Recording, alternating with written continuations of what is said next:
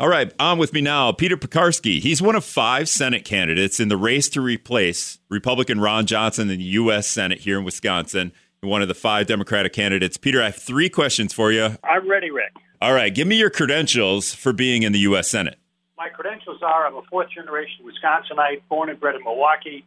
Have two degrees from the Massachusetts Institute of Technology, one in electrical engineering. Have a law degree from Case, member of the Wisconsin Bar. Uh, I was a civilian consultant to the Chief of Naval Operations of the United States Navy on issues of strategic nuclear forces and platforms, and the Director of Naval Intelligence, also of the United States Navy, on matters of intelligence analysis. Uh, I'm an intellectual property lawyer, patent, copyright, trademark, a lot of high tech litigation uh, for a for a number of, a number of years. I've also protected elections uh, throughout the country and the state of Wisconsin for about the last 20 years uh, at the request of the Democratic Party Wisconsin, the Democratic National Committee, the California Democratic Party, and other groups. I was a national director of an election software project which successfully protected the presidential election and two Senate elections in Georgia, presidential election in 2020, uh, the uh, two Senate elections in January 2021.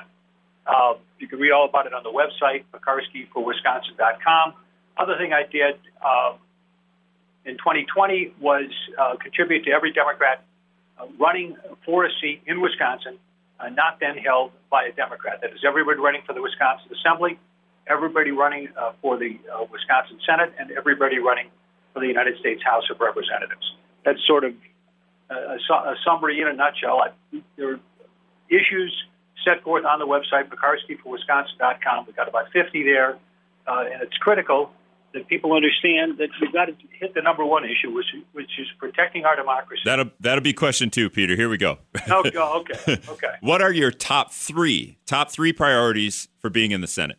Uh, top top three priorities: protecting our democracy, uh, ending systemic racism, and I will vote to codify Roe v. Wade. It's, it's really tough. I've got 15 listed. Those are the top three. I, I support workers, union jobs. We've got to do something about sustainable agriculture provide affordable education, good education from K 12 all the way through college. There are a number of things we have to do. We have to consider legalizing marijuana and discussing the issue of reparations. There's a National African American Reparations Commission, which has issued a 10 point report I suggest everybody read. I intend to go into this issue in the Senate. We have abused the African American community in this country for about the last four centuries, and it's time we sat down and thought about what we can do uh, as a country to try and address this issue in a very serious manner. Nothing's going to get done because one senator wants it done. We need the, the Senate, the House, and the President of the United States and the community to come together on this uh, and reach an understanding. Uh, there are a number of other things um, w- which have to happen, but those are the uh, those those are among you know the top priorities. All right, farmers in was okay. All right, uh, last one. It's a little wordier, but it's it's not too complicated. If you could snap your fingers and change something in politics and you didn't have to jump through any hoops to do it, just poof, and it's changed, what would that be and why? I would change the filibuster rule in the United States Senate because it is upsetting our democracy. It is it is not democratic. It is an, uh, it, it is something that is should not should not be. There's no there's no need for it, uh, and if it's going to be there, people ought to have to stay, stand on their feet for two, three, four days at a time without a break. That's the way the filibuster originally worked. If they're going to work it, they got to do it this way, not that Mitch McConnell shuffles a few pieces of paper and they stop democracy in this country and what the people of this country want. This is government of the people, by the people, for the people. The people elect whoever goes to Washington to represent them.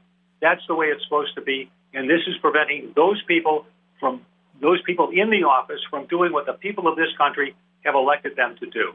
There are many other changes which should be made, but if I have to pick one, um, one one on the spot, that that's the one I'll pick. I can think of many other things which should happen.